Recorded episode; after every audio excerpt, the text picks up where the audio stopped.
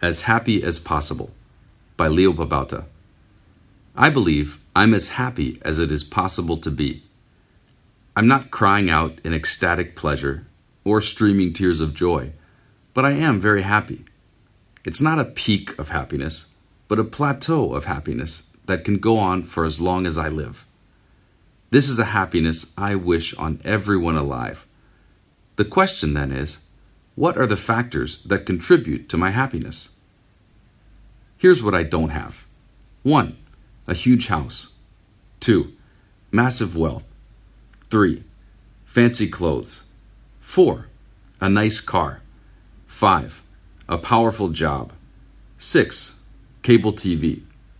And I don't believe having any of those would contribute to greater happiness than I already have. Here's what I do have that contributes to my happiness 1. Time. 2. Loving relationships. 3. Meaningful work. 4. Health. 5. Books. 6. Enough. The first six are seen as the goals of society by many people. The second six make me very happy, and I believe I have them because I decided to forego the first six. I recommend this path.